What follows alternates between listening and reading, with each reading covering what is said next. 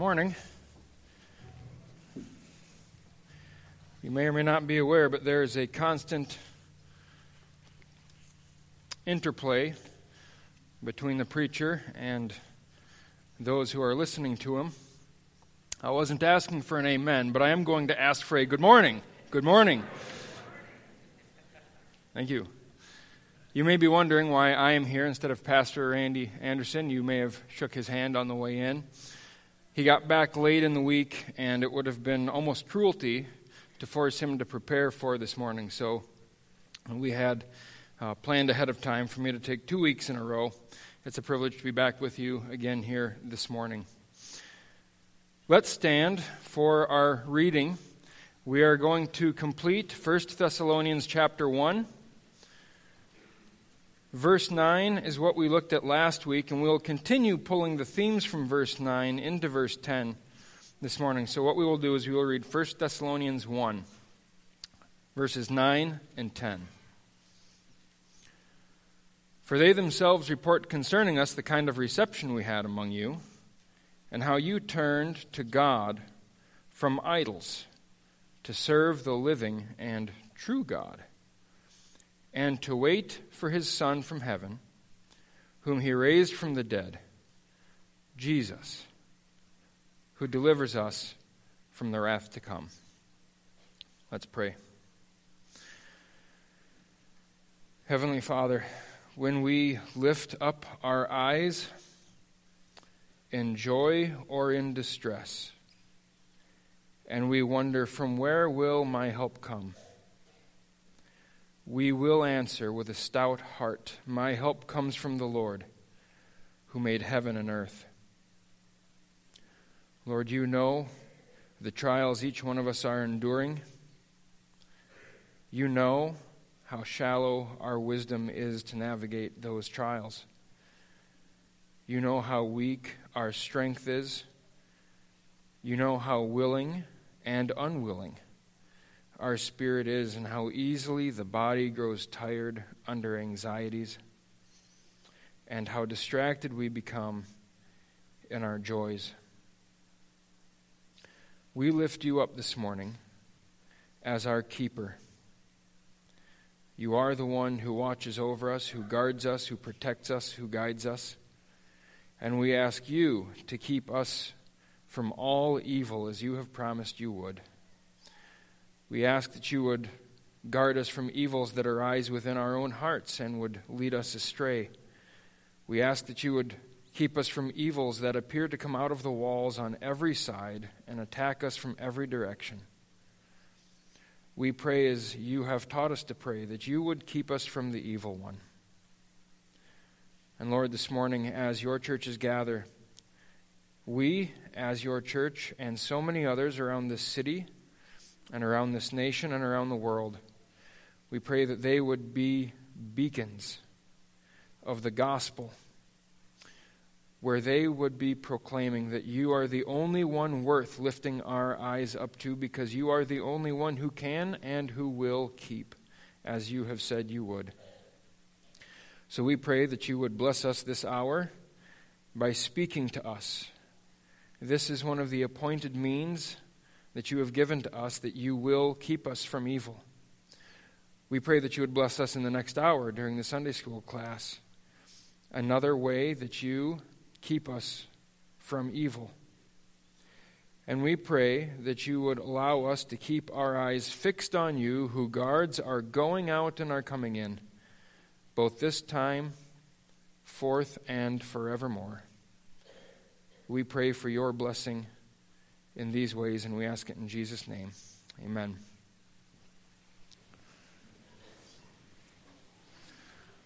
Last week, we saw that the word of the Lord sounded forth from the Thessalonian church, and as it did, two things stood out as Paul heard third hand, you might say, or at least heard what others seemed to notice was the message that the Thessalonians sent out. First, what they noticed, what stood out to the apostles, is that they, as apostles, were recommended by the Thessalonian church to other people as worthy of being received as messengers of a divine message. The second thing that stood out was that the Thessalonians, either by their own report or by the observation of others, had turned to God from idols. Both of those things are in verse 9. They themselves report concerning us the kind of reception we had among you, and how you turned to God from idols.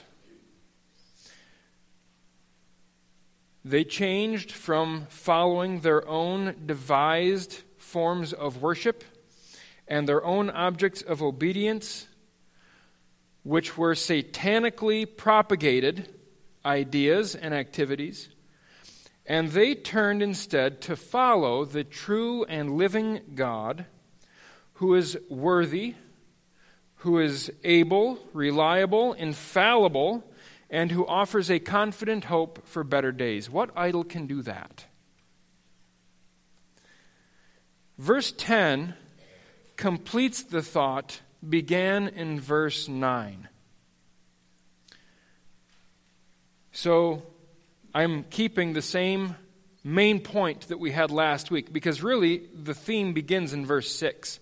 So the idea runs from verse 6 all the way through the end of verse 10. Imitating apostles includes promoting divine content as well as people, which are the apostles we discussed primarily last week, and a way of life consistent with that content.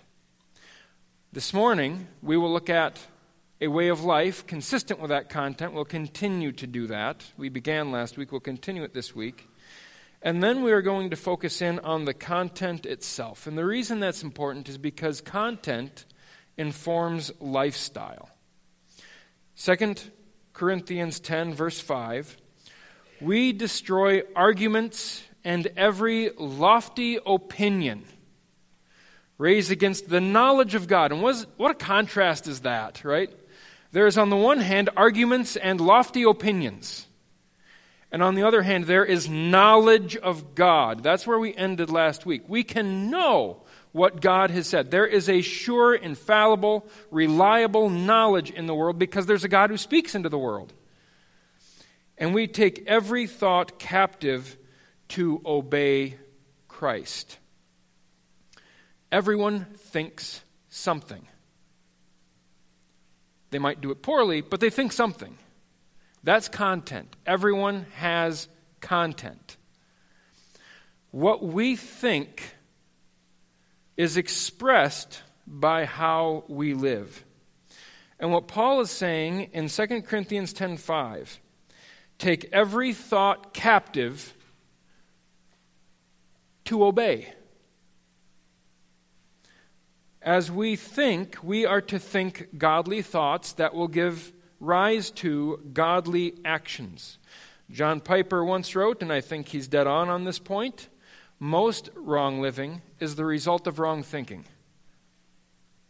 Most wrong living is a result of wrong thinking.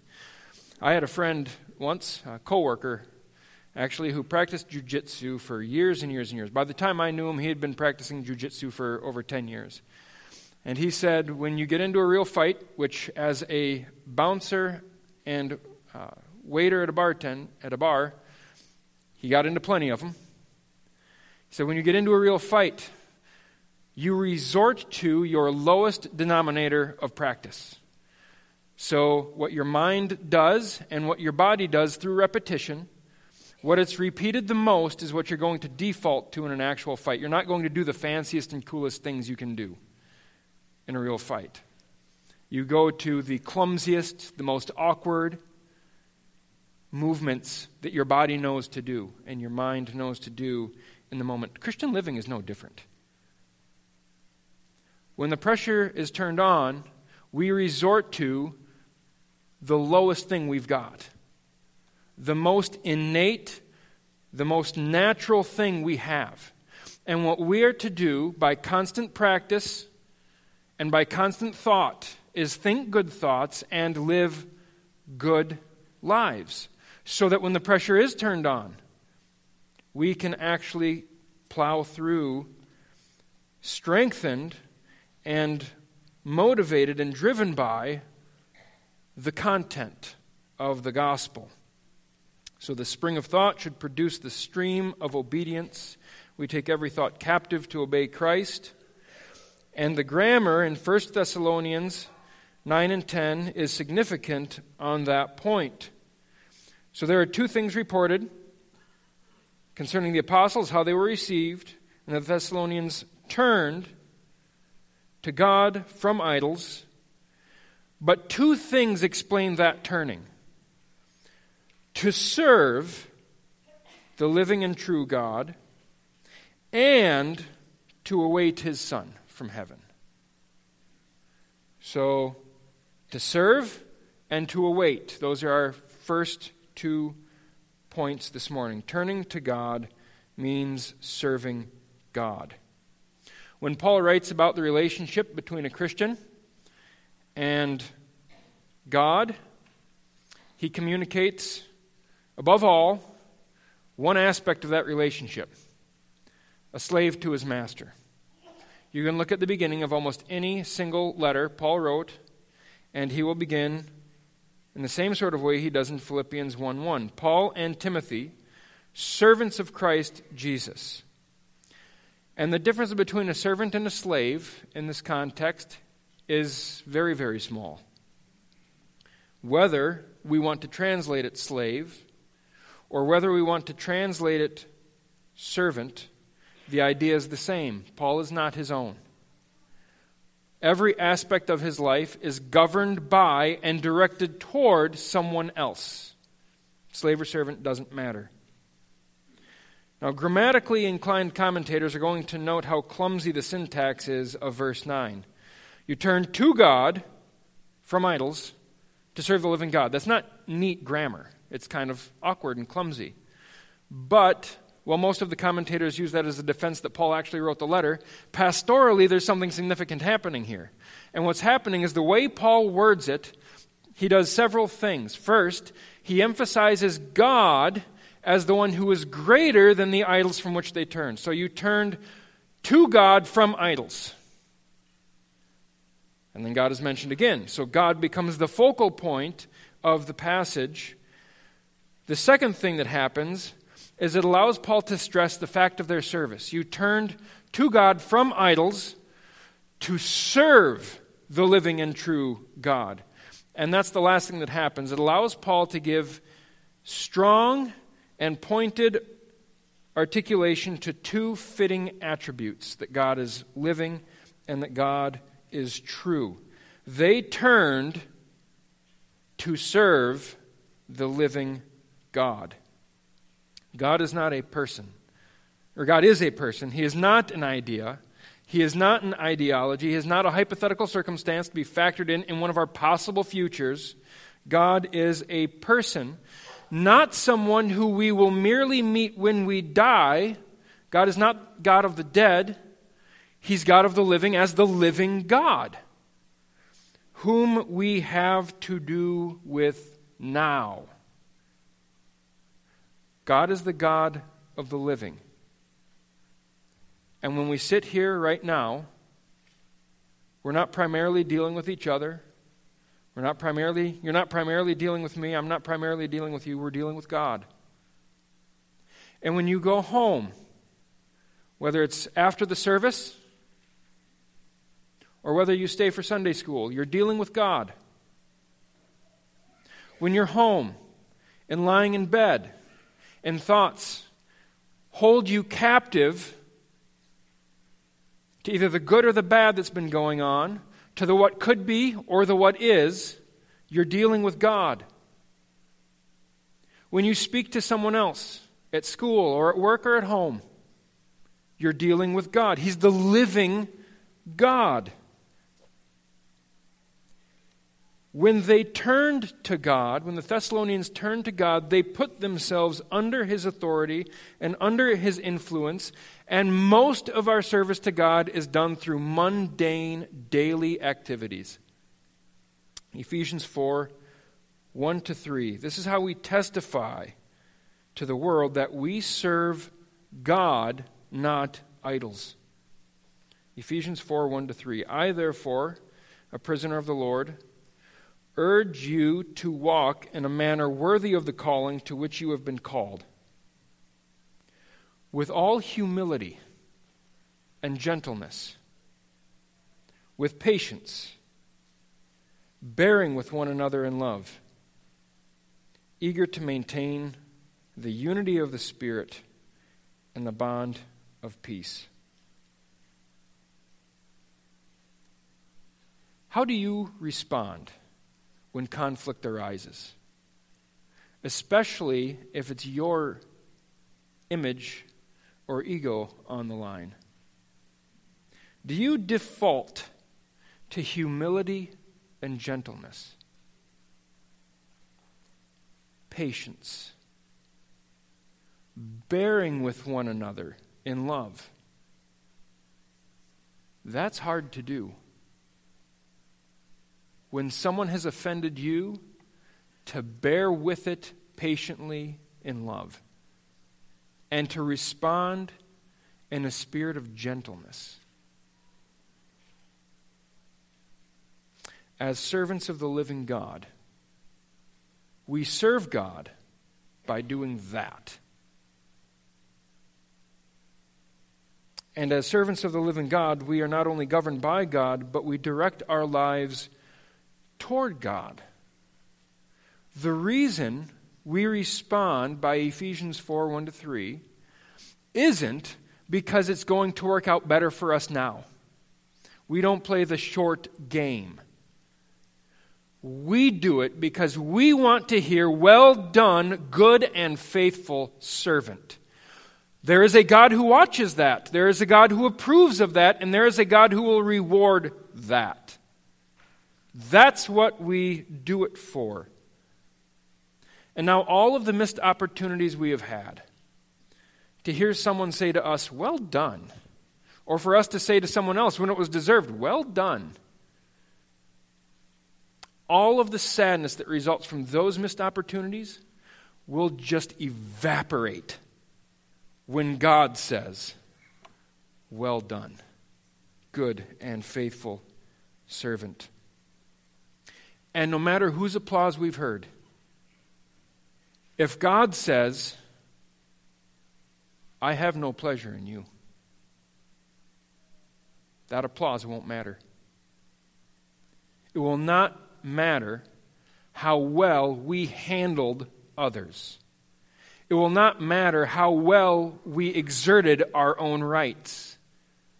It won't matter how we got ahead and impressed other people if it doesn't please God.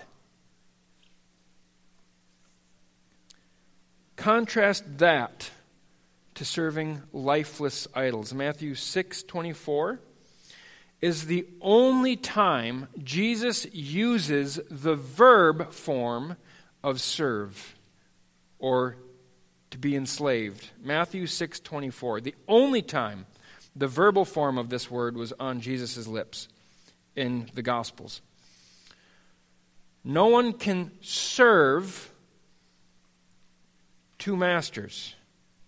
For either he will hate the one and love the other, or he will be devoted to the one and despise the other. You cannot serve or offer services of enslavement to God and money.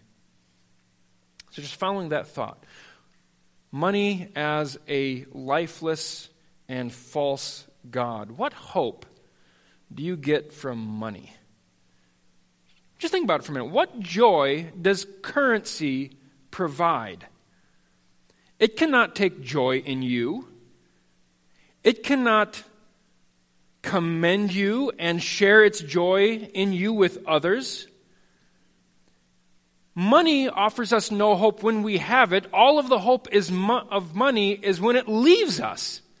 Money brings joy in its absence. God brings joy in his presence.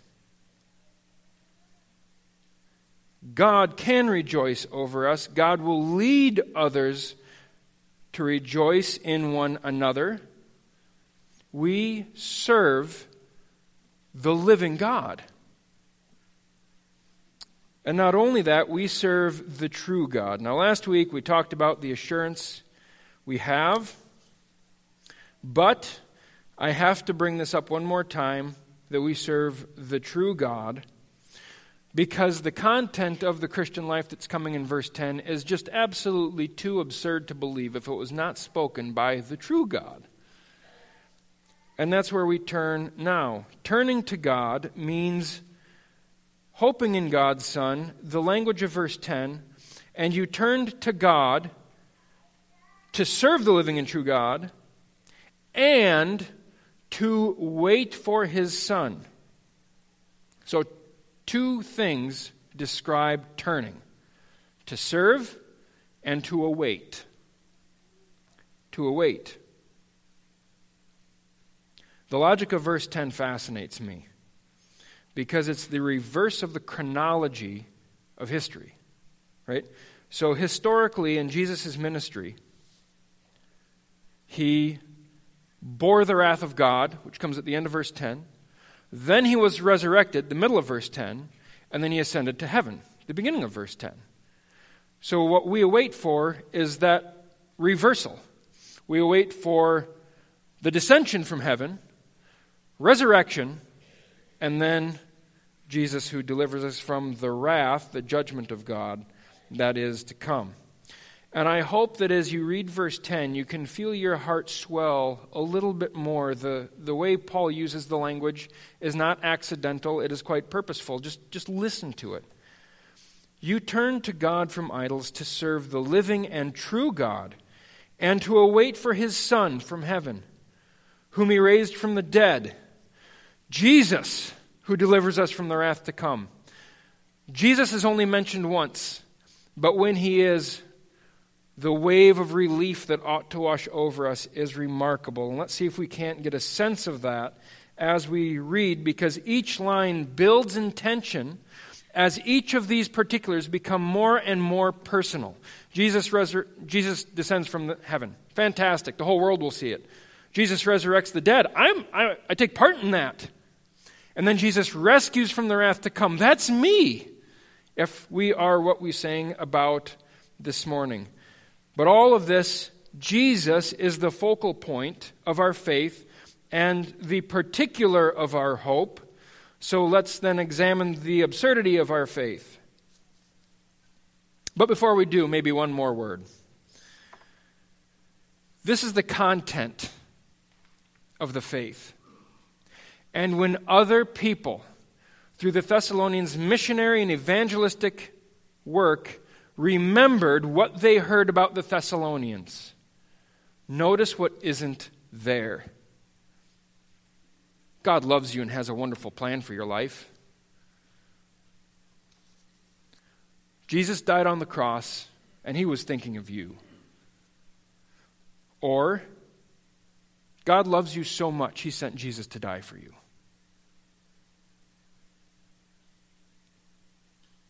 Some of those things may be true. God's love is implied. We, as individuals, are implied. But that's not what stuck out to those who heard the message from the Thessalonians. What they heard was their hope of God's impending worldwide work in human history that will touch every individual for all eternity. And the focus of the content is Jesus, Jesus' return, resurrection from the dead, and wrath. That is the content of missionary and evangelistic work. Central in that both in our text and thematically, is resurrection. First line of verse 10 to await his Son from heaven. God is the true God, and we await his Son from heaven. That God is true is significant. It's not a lie, it's not a fantasy, it's not even a possibility. God has said Jesus will return. he will return. And God is the living God. He's not bound by a system of timing. God is a person with all of the surprises, spontaneity, and self determination that make someone a joy and a mystery to know. That's God. And if He's the living God who could send an angel to Zechariah with no warning whatsoever, could He not, without warning, send Jesus back from heaven suddenly, unexpectedly? Isn't that the point of the parables that Jesus gives about himself in the Gospels? Blessed are those who stay awake. You don't know when he's coming. If you knew when he's coming, you'd be prepared for it. But you don't know when he's coming. God does not follow a system. He's not waiting for any condition that he has revealed to us on earth before Jesus comes back. We're not waiting for the next for the last 7400 people groups as we've defined it to be evangelized before Jesus comes. In his own message, he said, All of these things that I've told you about that need to happen before I come back, they'll be done before this generation passes away. Wait for me. Also, we have never been given a guarantee that we will not see Jesus before we die. Now, in turning to wait for Jesus, I tend to give a lot more thought to my possible death than to Jesus' sure return. Why does my death occupy more of my thought than Jesus' return? I believe them both equally, so I say. But my conclusion is this the more I prioritize my concerns for my well being, the less I prioritize my thoughts and my concerns according to the way my master, whom I serve, tells me to prioritize my concerns. That's a ridiculously simple conclusion, right? Two objects can't fill the same space at the same time. Either I'm working for my master, awaiting his return, or I'm concerned about myself and what will occupy my days. And it's easy to slip into the idea that Christianity is a system of doctrines. Wonderful system of doctrines. I love the system of doctrines. And it is that, but if we leave it at that and it becomes somewhat impersonal, I slip into the unconscious thinking that God is not the living God whom I have to deal with now. So let's just simply ask the question what occupies the higher position of your hope? Do you hope that your life now will get better?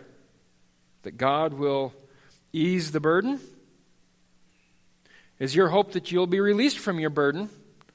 painful as it is, through death, and all will be put right, or at least you won't have to deal with what's gone wrong? Or is your highest hope Jesus' return? What occupies the higher position of your love? Your entrance into glory or Jesus' return in glory. 2 Timothy 4 6 to 8. Paul, I'm going to say this before we read the text. Paul recognizes his impending death.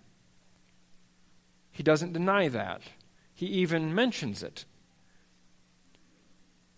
But notice what he does in light of it. For I am already being poured out as a drink offering, and the time of my departure has come. I've fought the good fight. I've finished the race. I have kept the faith. In other words, Paul saying, I am about to die. Henceforth there is laid up for me the crown of righteousness, which the Lord, the righteous judge, will award to me on that day, not the day of his death, the day of Jesus' return. He will award to me the crown on that day, and not only to me, but also to all who have loved his appearing, not to have waited for heaven. To those who have loved his appearing. He anticipates the crown, not after he dies, when Jesus returns.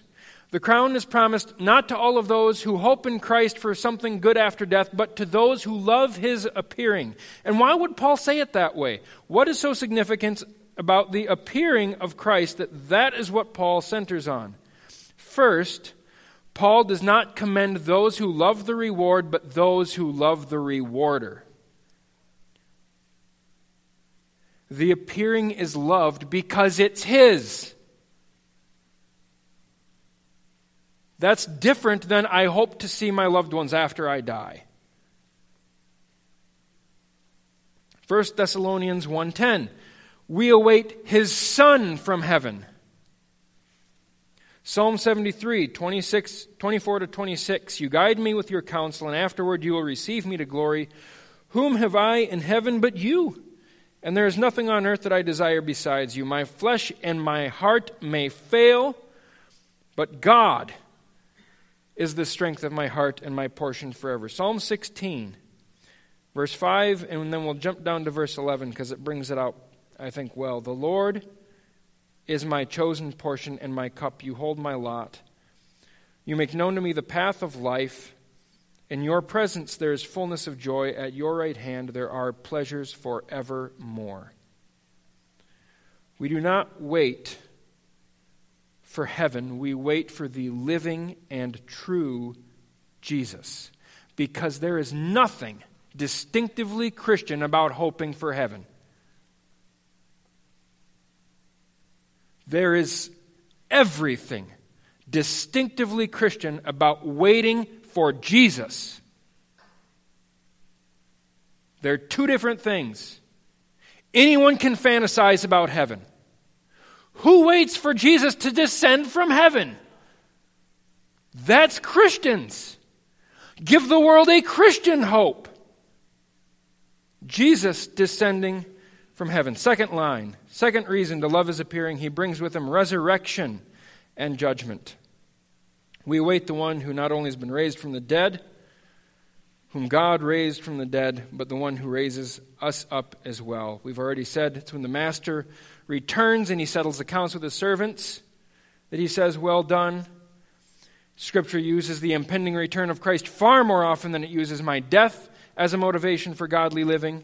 More certain than my death is Jesus' return, and more hopeful than being unclothed is being fully clothed in glory at Jesus' return. And like Psalm 16 now, this resurrection, our second line, whom he raised from the dead, resurrection, and all of the pleasures at God's right hand are good and true and genuine pleasures in and of themselves. They're good things. I love food. Food is a good and glorious thing. Good in itself. But what makes them really pleasurable in Psalm 16 is that they are enjoyed in God's presence. What makes resurrection glorious and wonderful is that it is in Jesus' presence.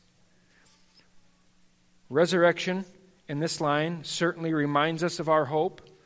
We await his Son from heaven, whom he raised from the dead. We can't help but think of our hope, but Paul's point is the historical fact of Jesus' resurrection. And he does the exact same thing here as he does in Acts 17, verses 29 to 31.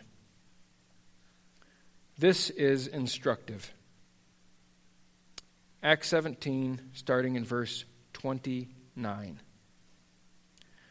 Paul speaking to the Athenians. Being then God's offspring, we ought not to think that the divine being is like gold or silver or stone, an image formed by the art and imagination of man. I love the allusion to idolatry, the, the clarity of idolatry there and in 1 Thessalonians 9.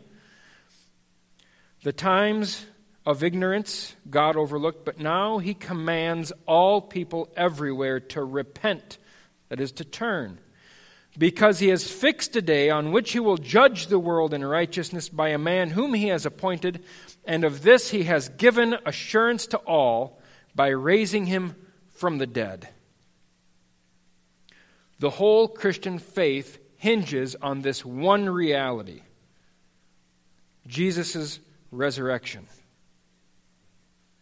No matter who you are, no matter where you live, no matter when you live, you have to reckon with that fact.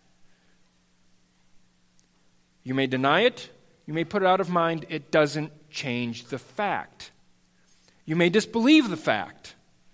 You say, I don't think Jesus actually took back his body and is alive physically. That's just kind of crazy then eat, drink, and be merry and don't give it a second thought. But if the living God, who gives us all life and breath and everything, can bring Jesus back from the dead, you better account for that fact. And if Jesus is raised, then fear and turn to him as the living and true God. But consider the absurdity of believing for just a moment. One man, out of the scores of billions to ever live, one man was crucified for sin. How would you know? That's not tangible. You can't empirically discover that. One man was resurrected after three days taking back and inhabiting his own body. Who's ever heard of such a thing? Has that ever happened? He ascended into heaven, where he now sits at the right hand of God, and from where he will come again. Where in space is he? And he will come to judge the living and the dead. What arrogance! Whose standard is he going to use anyway? And can he actually do that? Is it possible for those scores of billions to ever live to come before this one man and receive goat, sheep, goat, sheep, goat, sheep, goat, sheep? Well done, I never knew you. Well done, I never knew you. Is that possible? For good reason, Jesus' resurrection and judgment are the two things most ridiculed from the beginning. Acts 17, verse 32, right where we left off. Now, when they heard of the resurrection of the dead, some mocked. And others said, I think with a little bit of skepticism and perhaps some, that could be, we will hear you again about this. Or take 2 Peter 3 3 and 4. Know this, first of all, that scoffers will come in the last days with scoffing, following their own sinful desires. They will say, Where's the promise of his coming? For ever since the fathers fell asleep, all things have continued on, since they were from the beginning of creation.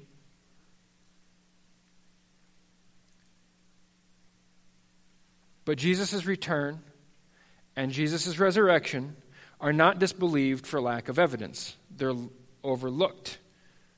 Verse 5 of 2 Peter 3 For they deliberately overlooked this fact, the fact of judgment, in this case, of the drowning of the world back in Noah's day.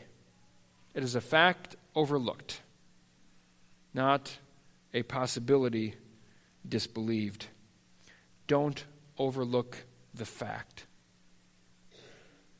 Don't overlook the fact. If God is the living God, why should this not be true? Why should it not be so? And the fact is that Jesus is that one man. crucified for sin, resurrected from the dead, ascended into heaven, from where he will descend and judge the world.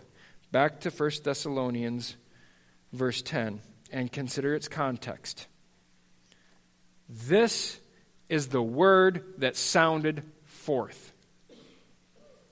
When you talk to other people about the Christian faith, what do they walk away hearing from you? This is what those who heard the Thessalonians walked away hearing. Jesus will descend. We await his Son, who is resurrected from the dead and who rescues us from the coming wrath. Faith trusts the reality of wrath. Before we can hope for rescue, we have to squarely face the reality and the righteousness of wrath. I hope you sense a theme. The reality of wrath is grounded in God as the living God. It's tragic that when we talk about the Christian faith, we often emphasize the courtroom aspect of it because a courtroom is rather impersonal. And It needs to be, right? Typically, the more we understand someone's plight, the more likely we are to pity them, even in their bad decisions. Knowing someone on a personal level would not help our justice system. And it doesn't help us.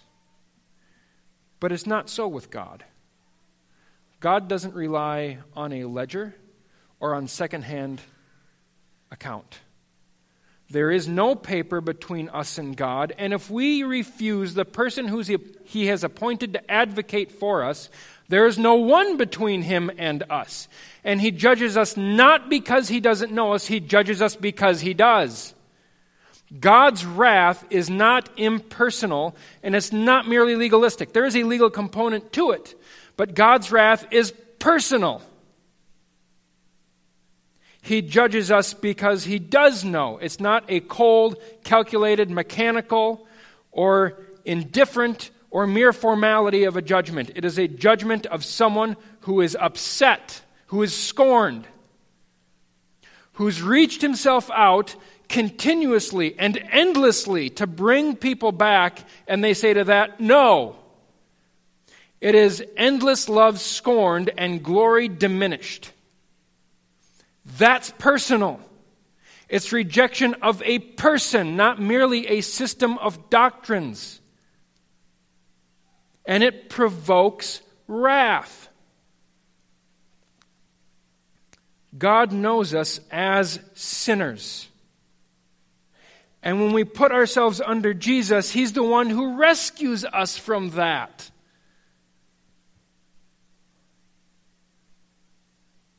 So there's a reality to wrath. God is the righteous God, the living God, but there's also a righteousness to it because God is a true God. God will reveal this world to be as He's created it to be a place where His goodness is enjoyed, and God and those made in His image are celebrated over. Think of it this way justice is the exposure of truth and aligning what is to what ought to be. Justice is the exposure of truth, God's the true God, and aligning what is to what ought to be. Justice requires wrath because Unrighteousness is a suppression of the truth, and when the truth gets suppressed, people get hurt. Think of it as Romans 1. Let's go to Romans 1. Paul makes this so plain. Romans 1, starting in verse 18. And we're going to jump around just a little bit, but I'm doing it to connect the theme that is already there. Romans 1, verse 18. And notice the themes related to wrath suppression of the truth and the exposure of truth and the harm that comes in the suppression of truth. Romans 1, verse 18 For the wrath of God is revealed from heaven against all ungodliness and unrighteousness of men who by their unrighteousness suppress the truth. Verse 24 Therefore, God gave them up in the lusts of their hearts to impurity to the dishonoring of their bodies among themselves because they exchanged the truth about God for a lie and worshiped and served the creature rather than the Creator who is blessed forever. Amen. Now jump down to verse 28 to 32. Paul describes the world in which we live. And since they did not see fit to acknowledge God, God gave them up to a debased mind to do what ought not be done. They were filled with all manner of unrighteousness, evil, covetousness, malice. They are full of envy, murder, strife, deceit, maliciousness. They are gossips, slanderers, haters of God, insolent, haughty, boastful, inventors of evil, disobedience to parents, foolish, faithless, heartless, ruthless. Though they know God's righteous decree that those who practice such things deserve to die, they not only do them, but give approval to those who practice them. Do you want to live in that world? That's the world you live in. Do you want to be someone who is on the receiving end of envy, murder, strife, deceit, maliciousness, slanders, foolishness, arrogance? That's the world in which we live. And if God is going to expose this world to be as He has created it to be, Jesus' dissension is the interruption in all of that. If God is righteous, He can't let people live in that condition indefinitely because He can't let people do that indefinitely. God will stop evil, and if He is going to stop evil, wrath has to come. Think of the suffering that is imposed on you by others. Is it not right for God to afflict those who afflict you? Is it not right to reward evil people with the work of their own hands? And isn't that what wrath is? All suffering requires a response of wrath. Why is there cancer? Rebellion, broken relationships. Why is there liver disease and heart attacks? Why is there blindness? Why are there earthquakes and famines and droughts and floods? It's because there's sin in the world. Right? Isn't wrath putting all of those things right? Wrath is an element of our hope as much as our own resurrection, as much as anything else is. And because God's wrath is coming, and it's coming against every wrongdoing and against every sin, against every iniquity, thought or done, every sin is going to be dealt with in Christ or in you. Let it be in Christ, the one rescuing us from the wrath of God. Isaiah 18. Isaiah 1 18 to 20. Come now, let us reason together, says the Lord. Though your sins are like scarlet, they shall be white as snow. Though they are red like crimson, they shall be like wool. If you are willing and obedient, you shall eat the goodness of the land. But if you refuse and rebel, you shall be eaten by the sword, for the mouth of the Lord has spoken. Let's pray. Our Father, you have the last word, and you always will have the last word. You are righteous. You are holy. You cannot look on iniquity, and we shelter ourselves under the shadow and the wings of Christ, who redeems us, who rescues us, who delivers us from the coming wrath. And Father, as we go about our days, and as we aim to be those who make disciples in our community, Father, let us align our message to the one that you have delivered that Jesus will come again, that there will be resurrection, and we know there has been because Jesus has been resurrected, and that he will bring with him judgment. Lord, we thank you for this judgment.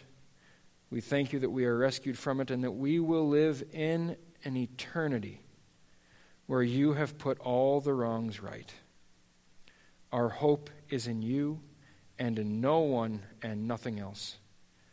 We praise you because we will not be ashamed in this hope now or forevermore. Amen.